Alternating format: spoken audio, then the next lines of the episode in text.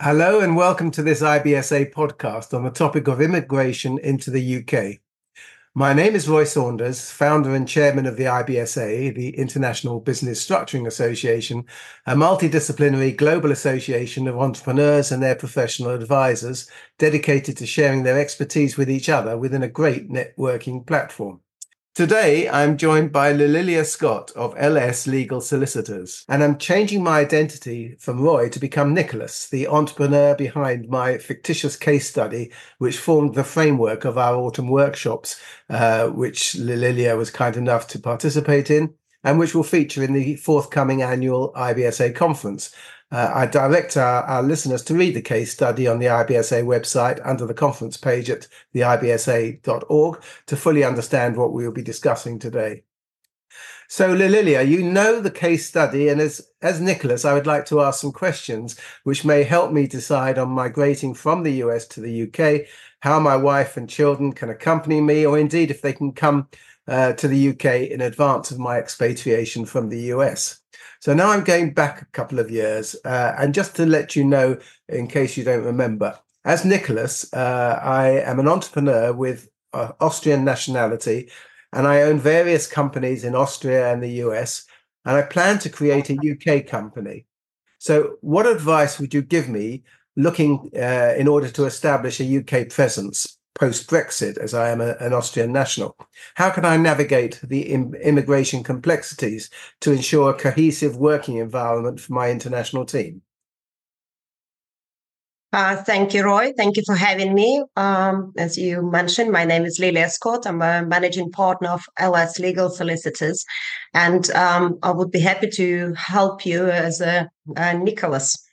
I think the first uh, thing what we would need to consider is um, uh, where the clients uh, are based. So if you are coming to the United Kingdom from the uh, from Austria, from European country, then uh, um, my advice um, uh, would go one way. However, if you moved to the US and coming from the US to the UK, um, that would go the other way.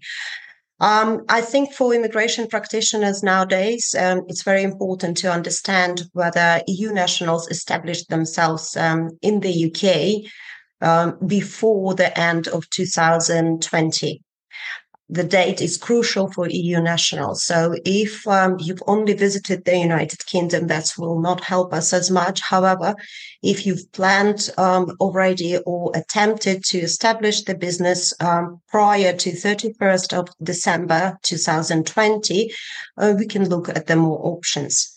Overall, for entrepreneurs coming to the UK, um, the, my first advice would be to speak to the tax advisor before you start moving your family and the business into the new jurisdiction. Um, once um, that is set, um, the immigration plan is uh, relatively easy. However, it requires lots of um, consideration um, for the company and the family.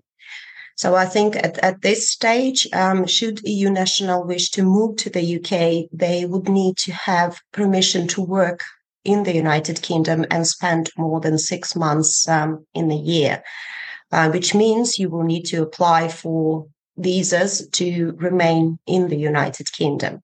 So if we're talking about moving the company, um, there are a few more categories that would be available to EU nationals. Um, if it's um, uh, just a family that's moving in, the categories of um, immigrating to the UK would be quite limited.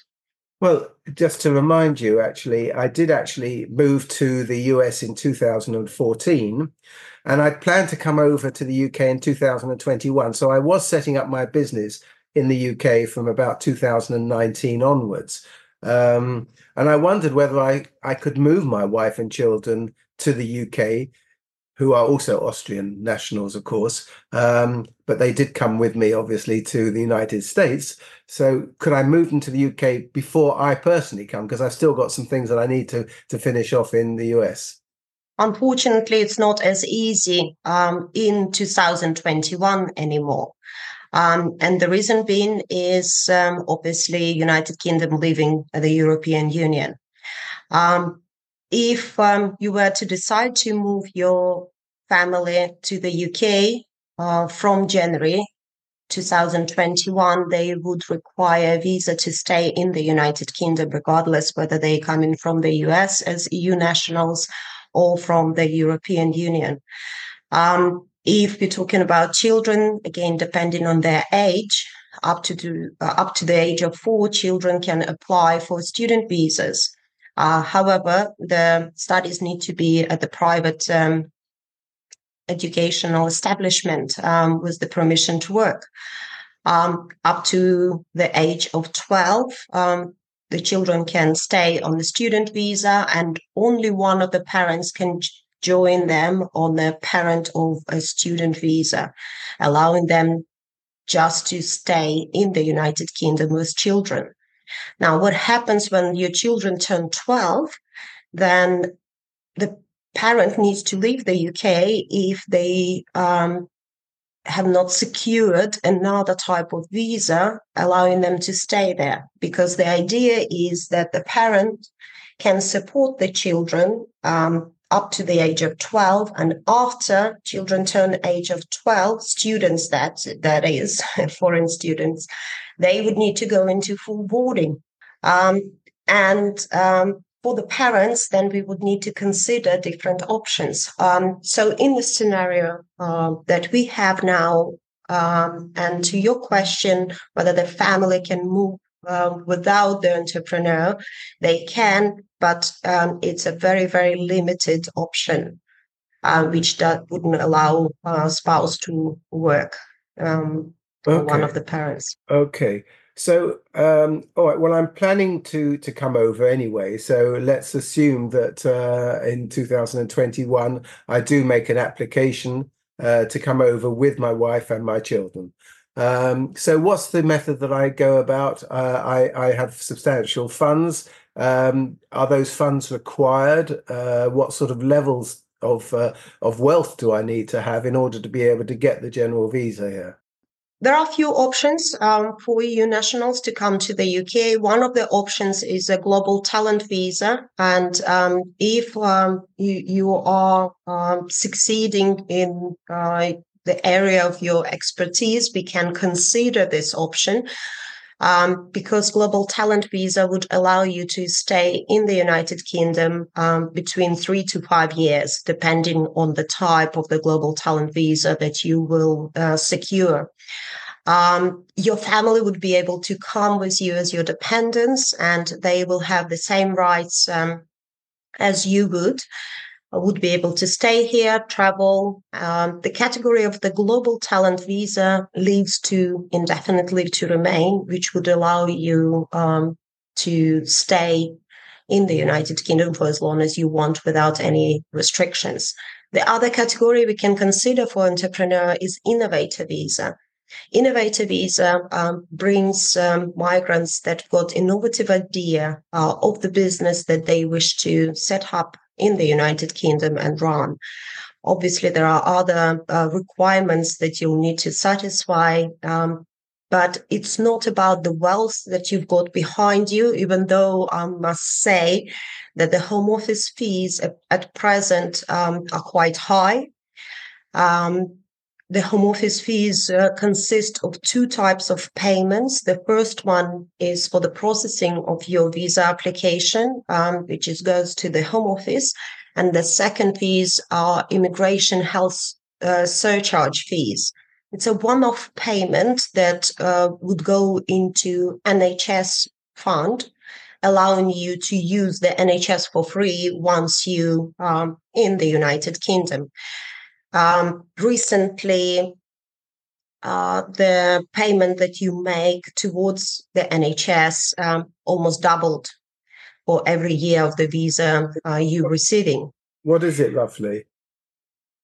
Uh, it used to be um, just over 600 pounds. Now it's just over 1,100 pounds for every year of visa you are getting. So if you are getting a three year visa, um, it's just a one-off payment of at least three thousand pounds to NHS.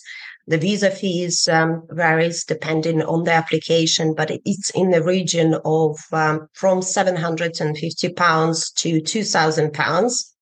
each for each um, individual applicant. So um, I think um, sometimes for the family when they look into move to the United Kingdom, they need to um, put aside at least 10, 15,000 pounds um, for the whole family just for the visa fees. Um, obviously, if you have the legal representatives, that, that, that could go up as well. But uh, UK legal fees are not as scary um, as in the US, for example. So I think uh, at this stage, um, we can consider the global talent visa. We can consider the innovator visa. We can look at the skilled worker visa, which would um, entail you working for somebody or setting up your own business. And uh, if your business requires you as an employee bringing you in, it's a bit more complicated to consider this category. And we, we can talk about it in detail, but it's all down to what structure of the business you're planning to have, how many employees you planning to have and um, what's the intention. I think I would certainly consider the global talent visa, which would um, give you more flexibility as it doesn't um, connect you to uh, obligation of setting up your own business or working for somebody or working for yourself gives you a bit of a freedom in the United Kingdom, and um, again allows um, the, the shorter route to indefinitely to remain, which is in three years' time, where all those restrictions would be lifted and you can continue your residence freely. And uh, are these three different types of visas, the global talent visa, the innovative visa, and the skilled workers visa, are they specific for EU? Because you mentioned, you know, since he's coming from the EU, what if he's what? What about US people or Australian people? What's uh, do they have the same visa application possibilities? Yes, it's a very good question. Um, yes, they would. The short answer. Uh, Australian nationals, um, they uh, might have one more category that would be available uh, for them. Um, it's a youth mobility scheme, uh, allowing Commonwealth um, citizens to come and join um, the United Kingdom, but it doesn't lead to indefinitely to remain. Um, since uh, United Kingdom left um, the European Union, uh, EU nationals, new EU nationals uh, that haven't uh, had any kind of um, contact with the United Kingdom or the immigration to the United Kingdom before, um, by 31st of December 2020, they are all the same in the eyes of the United Kingdom, foreign nationals that come into the United Kingdom to work or stay or reside for a long period of time. Okay. So whether it's a EU national or third party, uh, third country nationals, um, any other nationalities that require visa to the UK, they would go through the same process. Now, a lot of countries, as you know, uh, I know Cyprus, Malta, other countries, uh, they have the investor visa where you pay a certain amount of money and uh, that gives you the visa, the right to, to, to go to there. We don't have an investor visa such in the UK? Not anymore. Um, we used to have two very amazing categories uh, uh, available for high net worth individuals. Um, we used to have an investor visa that would require two million pounds investment into the UK company, or entrepreneur visa that would require two hundred thousand pounds investment into your own business or somebody else's business. Um, both of these categories were closed down any migrants that started the route, they were allowed to finish it um, to uh, get to indefinitely to a main point or change into a different category. But at the moment, we do not have any investment um, opportunities in the United Kingdom. Instead, we've created um, an innovators visa that requires um, establishment of, of innovative business um, that would definitely grow, that would either create 10 full time positions for local residents for at least a year, or um, the company would um, would be able to advance the technology that they're developing and obtain intellectual um, rights on the product that they're issuing. Uh, the overall statement of the United Kingdom, we would like to attract um, uh, the brightest and the best into the United That's Kingdom. Me, That's yeah. why we have a global talent okay. and um, innovative visa, and um, the government really pushing for these categories. So, in that respect, uh, Konstantin, who's my CTO in America and uh, who I brought in from Ukraine, actually, um, he, uh, I would like to bring him over to the UK once I'm here. Is that going to be under the skilled workers visa? Do you think? Um, i am going to have my company, and I, I, need to employ somebody like Constantine. Uh, most definitely, I think that would be uh, the most um, cost-effective way for you to um, bring Constantine over through the skilled worker. Yeah, do I have to advertise for UK people to do that job rather than Constantine?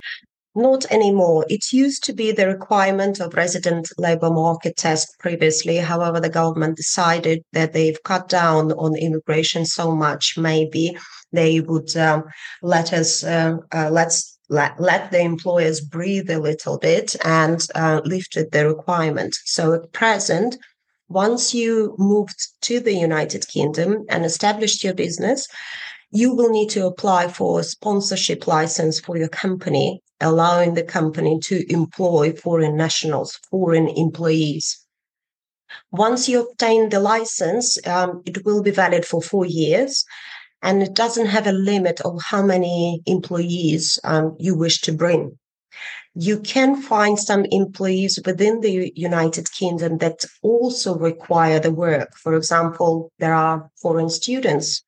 Um, by foreign, I mean EU nationals um, or um, other nationality students that finish their education, their student visas are coming to an end, um, you can employ them and they will uh, be required to go through the skilled worker visa.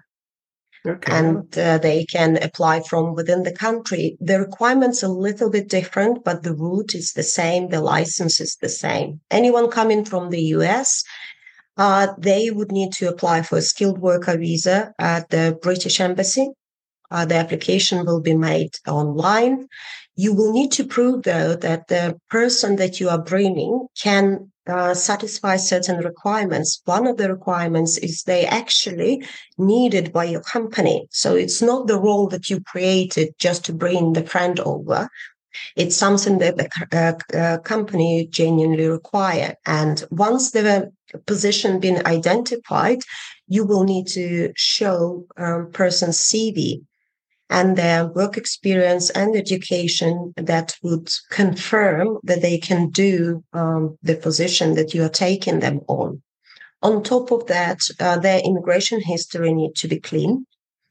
Uh, any kind of um, previous um, adverse immigration history with the United Kingdom will be taken into account.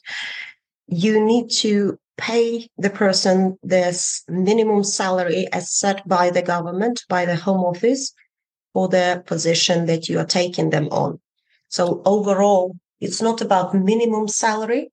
It's about minimum salary for the position that Home Office uh, thinks is fair the fact that he's Ukrainian, would that have any uh, benefit in today's world where we're trying to support Ukrainian immigration? I do it myself as well quite a lot. And with um, Ukrainian nationals uh, that coming from Ukraine or resided in Ukraine uh, on uh, January 2022, they can benefit from the Ukrainian schemes. Uh, there are four of them. Um, however, if um, it's someone who has been residing outside the Ukraine for quite some time, they won't be able to benefit from the scheme unless they've had a visit visa to the UK um, that was issued by the 16th of November 2023, I believe. Then they can switch that visa into the Ukrainian scheme. And unfortunately, Ukrainian scheme doesn't um, lead to indefinite leave to remain. It's very uncertain way uh, of staying in the UK, but um, it's still amazing route um, that the UK government created for Ukrainians, supporting them and the family. Okay. And I, I, one of the things that concerns me a little bit is that I'm going for indefinite leave to remain in the UK, assuming that that's the case. Um, but I have businesses outside of the UK, so I travel an enormous amount. And I understand I have to be in the UK during that five year period for a certain amount of time. Is that correct? Uh, the short answer would be yes, that is correct. There is a requirement to stay in the United Kingdom certain amount of time. Um, the only thing that I would add, uh, you can obtain indefinitely to remain either in three years or five years, depending on which category you've chosen. So, global talent, innovator visa, uh, there is a possibility of obtaining indefinitely to remain in three years' time the shortest uh, the shortest period of time. If you're talking about the skilled worker visa, it's five years. Partner visa and some other categories, um, you would need to reside in the United Kingdom for a continuous period of, of five years. Now, continuous period um, residency in the United Kingdom considered to be not broken. Um, and if you are staying in the UK at least six months in any consecutive 12 months period. So if you're looking at the three years um, route towards indefinite leave to remain as a global talent migrant, you need to count your days of absences. Say if you fly often, we need to know how often. You can fly often as long as it's not more than six months in a year. If it's more than six months in a year, you would either extend your visa until you get the three consecutive um, years um, of continuous residence or um, maybe you've had some exceptional circumstances that you can present to the home office and home office has the power of discretion an exception to the rule and they may admit your explanations. We've had many clients now that have been absent from the UK for more than they anticipated due to COVID restrictions, some due to personal reasons. Now, at present, the Home Office does not see an exception uh, of you traveling for business, unfortunately. Now, it's all down to you as well, because if your business is very successful and it brings many benefits to the United Kingdom and it is absolutely necessary for you to travel to maintain that business and that benefit. It could be argued that um, the exception should be made in your case. Um, okay. So it needs to be considered further. Fine. Well, I'm just about to um, write, switching from Nicholas back to Roy. Uh, I'm just about to to write uh, something. Well, actually, I wrote it back in, two, in 1998. I think it was called the Offshore T- Nightmare, and it was what goes wrong sometimes when you plan complicated tax issues and so on, and it goes very, very wrong. I just wondered whether you had anything to f- finish off this uh, podcast uh, that you've experienced, which is similar to the offshore nightmare, where where people have done certain things and without realizing it, they've got into a lot of trouble. Um, yes, we've had um, um, well, quite an issue with one of our clients um, in relation to the residents in the United Kingdom, whether they had to spend certain amount of days in another jurisdiction to uh, for the tax purposes, uh, which clashed with our days that they have to spend in the United Kingdom. Yeah. So one of my clients, we would have a meeting every six months where we would review her days and nights in the United Kingdom. Then we will contact her advisors from other jurisdictions and together they will count their days and nights.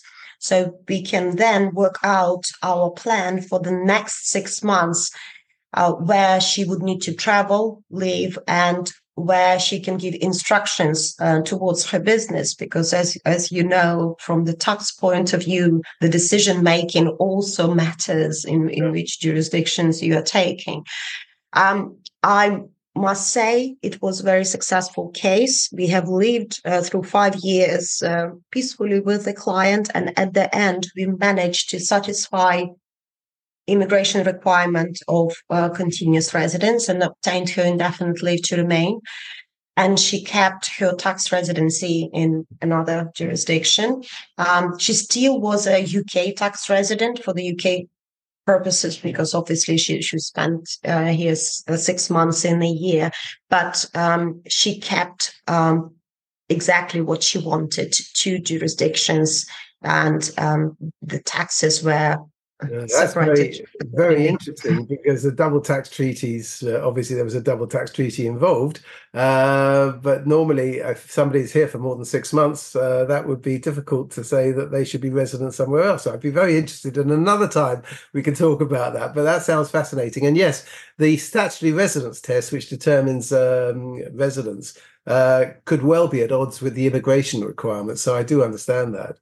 That's um, sure. It's been fascinating. Um, I think it's a, a really interesting um, sort of uh, understanding of, of what my options are, um, what the family's options are, and so on, what the employees' options are as well. So, thank you, for Liliya for joining me today. Uh, I'm sure me as Nicholas would be extremely grateful for these insights. And I might have some more questions for you uh, at the May conference, which I hope you're going to attend. Uh, details are on our website at the ibsa.org. So I'm now changing back to Roy Saunders. I conclude this podcast by thanking you very much, Liliya, for a fascinating understanding of, of immigration. And thank you to our listeners for listening.